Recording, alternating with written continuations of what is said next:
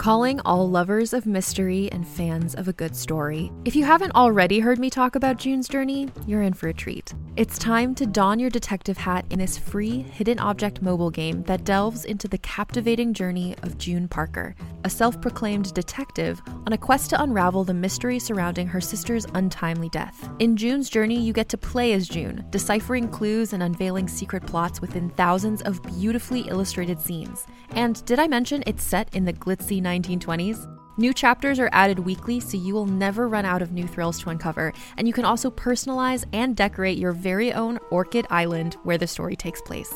How sharp are your detective skills? Find out when you download June's Journey on your Android or iOS device, or play online via Facebook Games. Your detective journey awaits.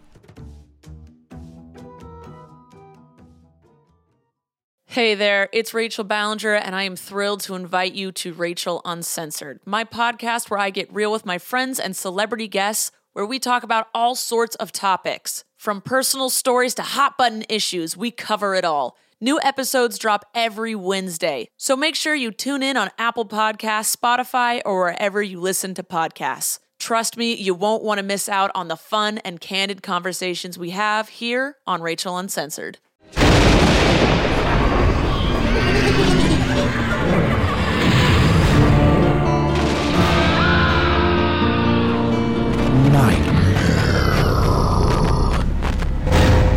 Welcome to the Nightmare Magazine Story Podcast. I'm your host, Jack Kincaid. Nightmare Magazine is edited by John Joseph Adams, and the Story Podcast is produced by Skyboat Media in association with Jim Freund. This week's story is This is the Way I Die by Damien Angelica Walters. The story is read for you by Sile Bermingham. Writing as Damien Walters Grintalis, Damien's short fiction has appeared in magazines such as Lightspeed, Strange Horizons, Beneath Ceaseless Skies, Interzone, Fireside, and Daily Science Fiction, and her debut novel, Ink, was released in December of 2012 by Samhain Horror. As Damien Angelica Walters, her work has appeared in Apex Magazine, Shimmer, Shock Totem, and the anthologies Glitter and Mayhem and What Fates Impose. A collection of her short fiction will be released in the spring of 2014 from Apex Publications. She's also an associate editor of the Hugo Award winning magazine, Electric Velocipede, and a staff writer with Booklife Now, the online companion to Jeff VanderMeer's Book Life Strategies and Survival Tips for the 21st Century Writer. You can find her online at DamienAngelicawalters.com. This is the Way I Die is copyright 2014 by Damien Angelica Walters. Also, if you'd like the chance to win a free audiobook from audible.com, stay tuned after the story ends for the details. And so ends this week's intro. So without further ado, let's have a nightmare. This is the way I die. Damien Angelica Walters. I want to be broken, to be shattered, then reshaped into something new. Something with bulletproof skin, eyes that can see in the dark, lungs that can breathe in water as well as air, and an impenetrable heart. I want to be made monstrous, beautiful, frightening. You wield the scalpel, the clamps, the bone saw. I am offering myself as the subject of your experiment. Yes, I know it will hurt. Yes, I know there is no guarantee. I may end up terrified or warped and deformed or as fragile as spun glass, but all things carry a risk. Know that I am not a victim. Know that this is my choice. I'm drowning when I come to you. You make no mention of my sodden hair, the water dripping from my fingertips onto your floor, the squelching sound of my footsteps. But I know you see them. You see everything. You see a girl of indeterminate age, her shoulders slumped but her eyes holding tight to a defiant spark. You think, the spark is fragile, hanging on by a tiny thread, and you could snip it quickly if you chose. So quickly I wouldn't notice until I collapsed into a pile of nothing, a not thing. You fear. The words from my mouth, the conviction in my voice. You've been waiting for someone like me for a very long time. What's your name? You say. Why? You raise your eyebrows. I should call you something, shouldn't I? I bite my lower lip and finally say, Lola May Blue. One corner of your mouth quirks into a half smile. Lola May Blue. I like it. When you take my hand, you say nothing of the chill in my skin. The heat of yours feels strange, alien, as if my own flesh has forgotten what it's like to be warm. I'm suddenly afraid of the warmth, afraid of burning up, burning down to ash and cinder, so I gently tug my hand free from yours. Your lips part for an instant, but close before a word escapes. Your eyes are proud, yet hesitant when you show me your workshop. The lights are bright, startlingly so. A metal table with a raised edge and a small hole for drainage takes up the center of the room. The tools of your trade are spread out on a bench in the corner. Sketches and plans cover the walls. The smell of disinfectant lingers in the air. The air conditioner turns on with a whoosh. I see goosebumps on your forearms. I have none of my own. You show me your sketches, your ideas. I point here and there. You erase lines, draw new ones, darken others. When you finish, you hold up the sketch, a small smile on your face. I look for a long time, but there's something missing, something I can't define. It's beautiful and strong, there's no doubt about that, but it's somehow empty, powerless. You see the hesitation in my eyes and flip to another sketch. You stop to make coffee, ask me how I take mine. Before you take a sip, you pick up the pencil again. After a time, the second sketch is discarded like the first, but with a low growl instead of a frown.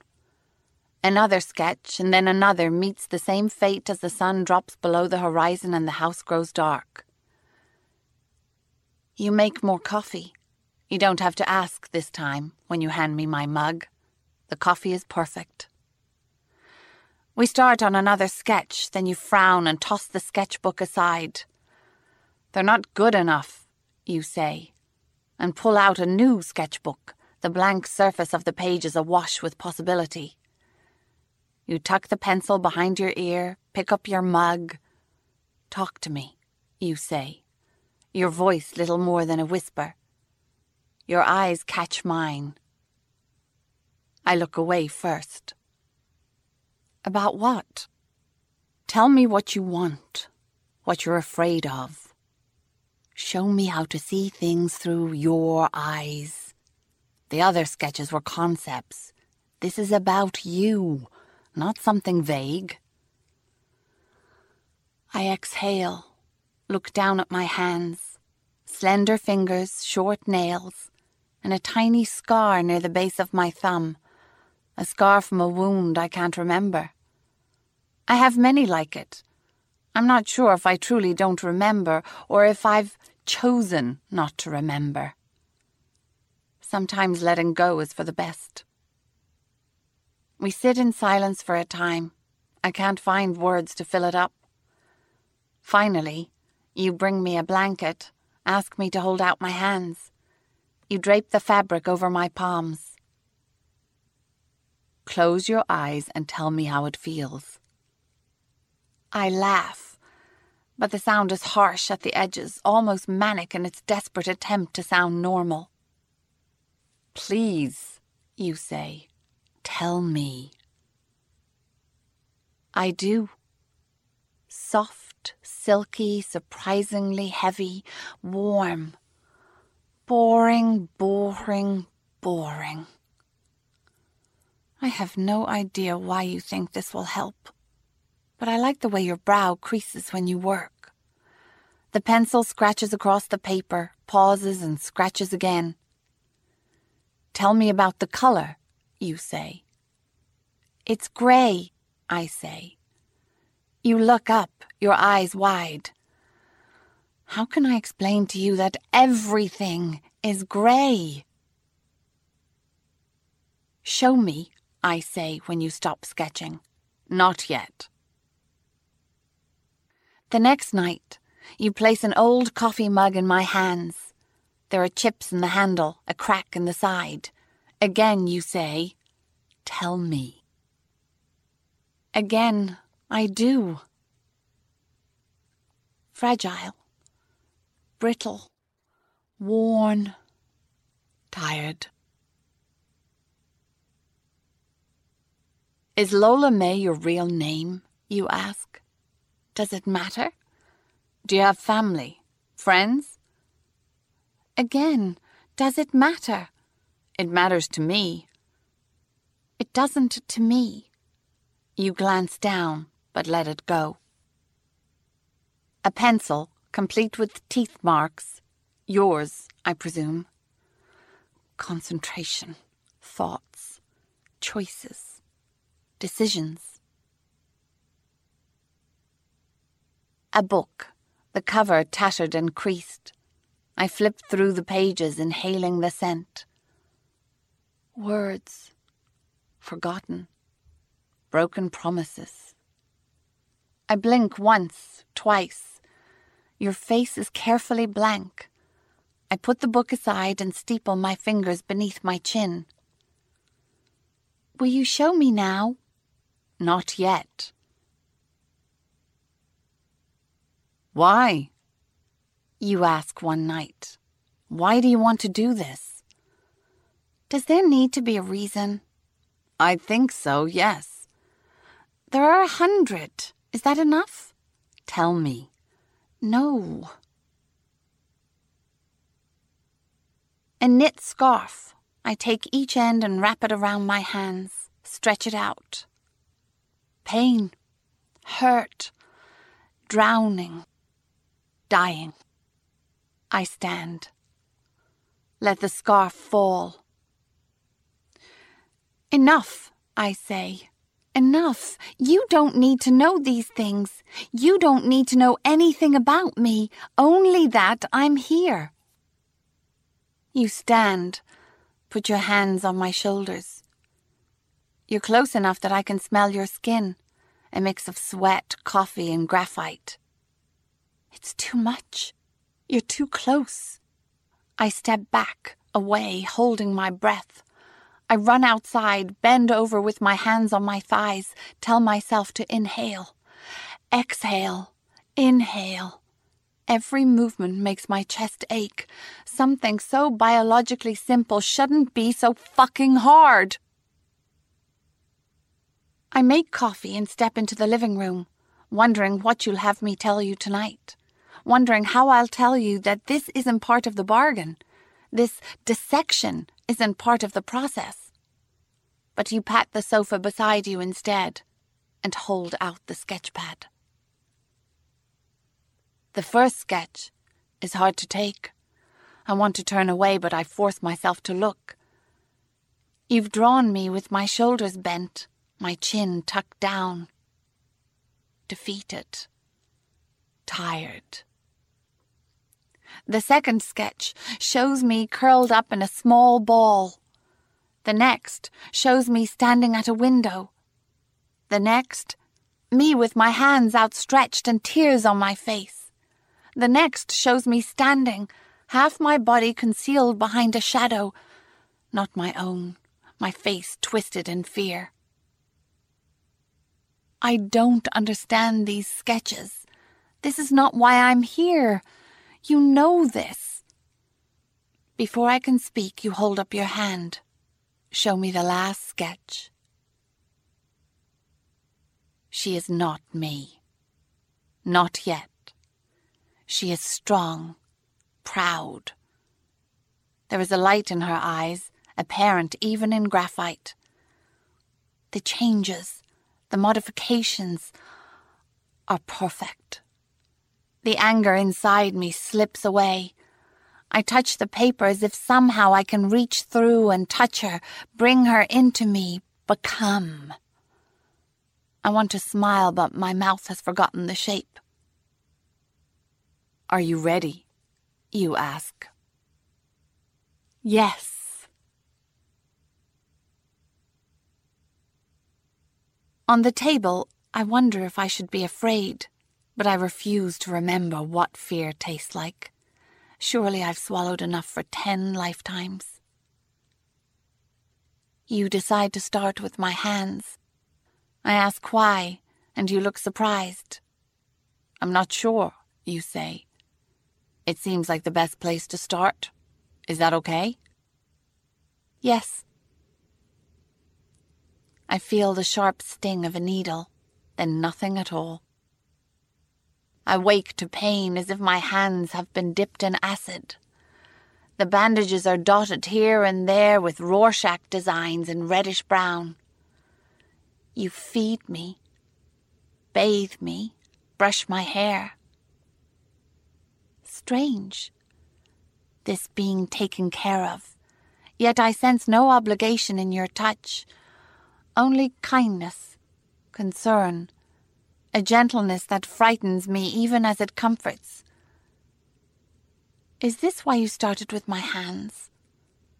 So I could learn to trust, to accept that I am worthy of this. When it's time for you to unwrap the bandages, I draw in a sharp rush of air. These hands are capable and warm. I touch my face, my neck, and then move about the room, touching walls, windows, curtains. The textures, rough plaster, woven silk, smooth glass, fill my skin, feed a strange hunger, a need to impress everything with my fingerprints. You come to stand beside me, take my new hands in yours. Mine are strong enough now not to pull away. I run my fingertip across your knuckles. Are they okay? You say. I nod, terrified that I'll cry if I speak a word. All the mirrors, including the one over the bathroom sink, are gone. I want you to wait until we're done. Is that okay? I look down at my new hands. But I can. You press a finger to my lips. Please. Okay. My eyes are next. You buy a cane, and I spend a week walking while it tap tap taps in front of me. I fall once, twice, but eventually I don't need the cane, only one outstretched hand. Then I don't need to even extend my hand. I know where everything is and sidestep all the sharp edges. You unwind the bandages and I blink against the sudden sting of light. I cover my eyes, peer through the spaces between my fingers. It's a shock to see that your eyes are blue, nearly the same shade as the sky outside. The blanket draped over the back of the sofa, the same one you had me hold, is red. I sit on the floor with it in my lap, tracing patterns in the weave. I feel your eyes watching me, and when I glance up, you offer a smile. My mouth and lungs follow. I smile, tracing the shape of my lips with one finger. Strange, yet familiar, like a ghost of someone I once knew. I laugh, and it sounds real, which makes me laugh even harder. Soon you're laughing at me, and I'm holding my stomach because it hurts in a painful way that feels inexplicably good. When the laughter slips away, the smile remains. Tell me, you say. Tell me where you came from. Tell me something, anything. I open my mouth to tell you no. Instead, other words break free. I tell you of my mother, my father, I tell you how I ran away for the first time at eleven, the last at seventeen. I tell you of the streets, the fear, the men who hurt, the men who tried to rescue, the ones who merely turned away, a cruelty more cutting than anything else. I tell you of a thousand things I've never spoken to anyone else about. When my voice dries up, I step outside and breathe without effort. For the first time in a long time, the only thing in my lungs is air, not water. My eyes burn with tears, and I let them fall. It isn't my real name, I say one night while we're eating. Or, no. It is my real name, but I gave it to myself. Will you change it again? When I'm finished? I put down my fork. I don't know. We slip into a routine. I break, I heal. When you replace my spine, my height increases by an inch. My shoulders stop slumping forward. My chin doesn't drop to my chest. My new legs move with purpose. My arms unafraid to reach out. How did you know? I ask you. Know what? Why I came here. You shrug. I just did. Are you sorry? You shake your head hard. Not at all. Never think that. Please, never think that. In your workshop, I trace my fingertips over the tools. Under the fluorescent lights, the metal gleams like a promise. At the end of the bench, there's something covered with a cloth the color of old pennies. But as I reach for the fabric, you touch my arm. Not yet, you say. Please. I let it go. When you replace my skin, the pain is fire hot and star bright. I can't even find my voice to scream. You lead me to the guest room, bring me warm soup and extra blankets, kiss my forehead as if I were a child. The touch of your lips turns my arms to goose flesh, and when you step back from the bed, your eyes are wide. Mine, too. You close the door behind you. I turn my face into the pillow and sleep more deeply than I have in forever. This new flesh is so strange, so perfect. No scars, no blemishes, no memory of anyone else's hands. It will not bruise at a slight or a glance. I press a finger against my forearm, take it away, and watch the color rush back in. I touch my face, feeling the differences there too the lack of tension, the tiny lines at the corners of my eyes, lines born of laughter. The last external scar fades to nothing. You take my hand and lead me to a standing mirror that you've covered with a sheet. I close my eyes and listen to the whisk of fabric as you pull the sheet free.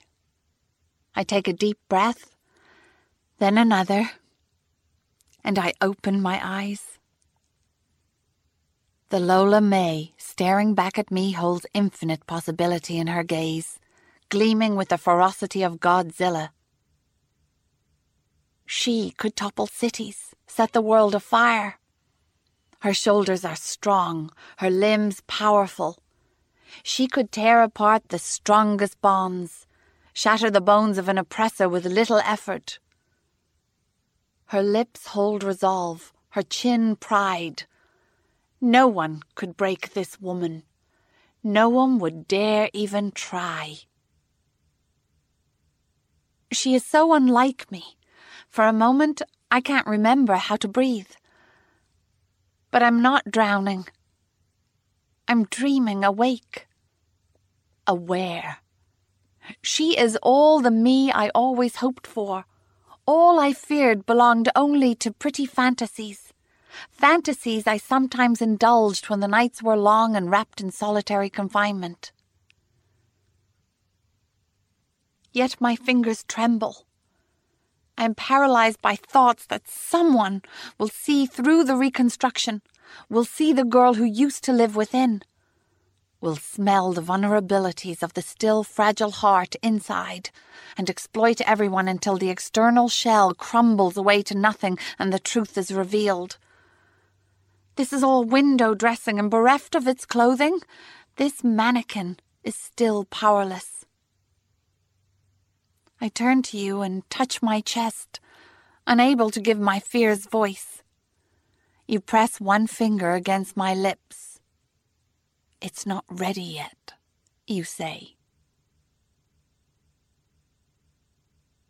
We walk hand in hand by the lake, not speaking, just being.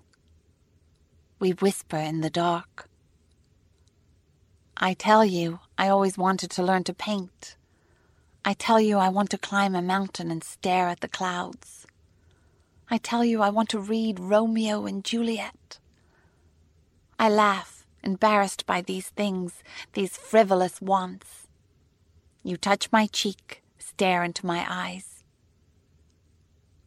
The next morning, I find an easel, tubes of vibrant colors, brushes, then hiking shoes, bug spray, and an old volume of Shakespeare's tragedies. A song comes on the radio. I remember my mother singing this before she slipped into a bottle and forgot her voice. I burst into tears. You wipe them away, put your arms around me, and we sway together, moving in time to the music notes. When the song stops, we keep moving, my head on your shoulder, your arms holding me close. I ask about my new heart, and you say, I need a little more time, please. You're out running errands when I creep into your workshop. My fingers shake as I remove the cloth. The heart is finished smooth and perfect and free of scrapes and gouges. Made of bright and shiny metal, it knows no pain, no sorrow, no memories. I lift it slowly, carefully. It thumps steady and strong in my hands. I picture it behind my ribs, a captive bird inside a cage. But this heart is also a blank slate and once you place it in my chest, there will be nothing left for you, nothing left of you inside. I bow my head and cry. When my tears dry, I touch my chest. Are the changes enough? Am I enough? After a time, I nod. This one piece, then, I will keep. All the broken shards, all the stitches holding it together, all the bruises, all the fear. I place the new heart back on the table, cover it, turn out the light. We have a late dinner outside beneath a darkening sky. We drink red wine, laugh, I slip my hand into yours. Such warmth, such safety. I love you, you say. I answer with a kiss. My heart whispers the words so quietly, you can't hear. I leave in the small hours of the morning. You're fast asleep one hand tucked beneath your cheek like a child. Will you weep when you discover I'm gone? Break things in a rage? Acknowledge that this is the only way it could have ended? I leave the new heart behind, not as a token for you to remember me by. I wonder, fear, how long it will continue to beat in my absence. But for me, to remember where and who I've been. I am afraid, unspeakably so, yet perhaps there is strength, not weakness, in this fear. And I know I could stay. I would be safe here, perhaps too safe. If I stay, I'm afraid I will never be anything other, more than your creation. I was lost, and you led me from the shadows. You saved me. But I have to make the rest of the journey on my own. I know I will carry you, us, inside every step of the way. But I was never yours to keep. Still, I give one last look over my shoulder, and as the air dances a melody across my skin, I wonder. Then I let it go. I let it all go.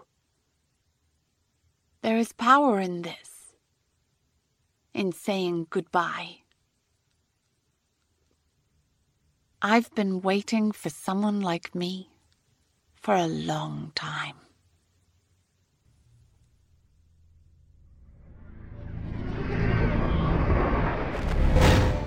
Welcome back. I hope you enjoyed the story. Please consider making a stop at our website at nightmare-magazine.com to leave a comment. Just click on fiction, find this story, and leave a comment there. Or if you'd like to help spread the word, go to iTunes, find the Nightmare Magazine Story Podcast, and leave a review or rating there. Nightmare Magazine is published by John Joseph Adams. John Joseph Adams has the first book of a new anthology out co edited with Hugh Howey. The anthology series is called The Apocalypse Triptych and if you can't tell from the title, the stories are apocalypse themed.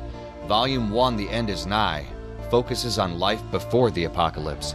The End is Now will turn its attention to life during the apocalypse, and The End Has Come will focus on life after the apocalypse.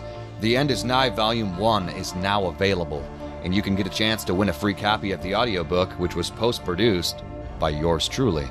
It features the voice talents of Rajan Khanna, Lex Wilson, Ralph Walters, Norm Sherman, James Keller, Kate Baker, Mur Lafferty, Anaya Lay, Tina Connolly, Sarah Tolbert, Folly Blaine, Roberto Suarez, Laurice White, and that Jack Kincaid guy, too. If you'd like the chance to win a free audiobook version of The End Is Nigh from Audible.com, all you have to do is send an email to audio at nightmare magazine.com to enter. Of those people who enter, five lucky winners will be selected at random, and they'll receive a code that they can use on audible.com to download the anthology for free. Winners will be chosen on three consecutive Thursdays. That's May 1st, May 8th, and May 15th. Only one entry per person, please. Once again, all you've got to do is send an email to audio at nightmare magazine.com. And if you want more information on The End Is Nigh, visit johnjosephadams.com slash apocalypse triptych. Triptych, that's spelled T R I P T Y C H. Now, back to the business of Nightmare Magazine. If you haven't already subscribed, check out our many options at nightmare-magazine.com slash subscribe. The stories of this podcast are produced by Skyboat Media, the most respected independent audio production team on the West Coast. They are headed by the Audie and Grammy award-winning narrators Stefan Rudnicki and Gabrielle de Cuir. You can check out Skyboat Media's website at skyboatmedia.com. Post production is an association with Jim Freund, who is also the host of the Lightspeed Magazine podcast, and that's our sister magazine, the Sci Fi Magazine.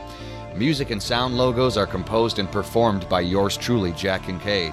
And there's other ways you can be notified of new Nightmare Magazine content. You can subscribe to our free monthly newsletter or RSS feed, follow us on Twitter, or like our Facebook page on Facebook. If you visit nightmare-magazine.com and click on this month's editorial, You'll find links to all of our social media pages. This podcast is copyright 2014 by Nightmare Magazine. Thanks for joining us. Until the next time, sleep tight.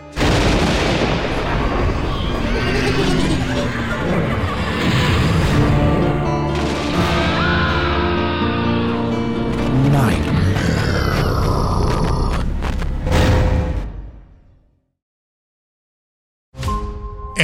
Five minutes. A transplant candidate dies while waiting for a compatible heart, liver, or kidney. Imagine a technology that could provide those life saving transplant organs for a high price, and imagine what a company would do to monopolize that technology. On a remote island in Lake Superior, a team of geneticists unlocks this holy grail of medicine by reverse engineering the genomes of all mammals, creating an animal with organs perfectly suitable for human transplantation. They envisioned a docile herd animal, but one team member had another, darker vision. This ancestor is anything but docile. The team's work spawned something big, something evil, something very, very hungry. Ancestor is a complete serialized fiction podcast by number one New York Times bestselling novelist Scott Sigler, with all episodes available. Binge the entire story now on Apple Podcasts, Spotify, or wherever you listen to podcasts.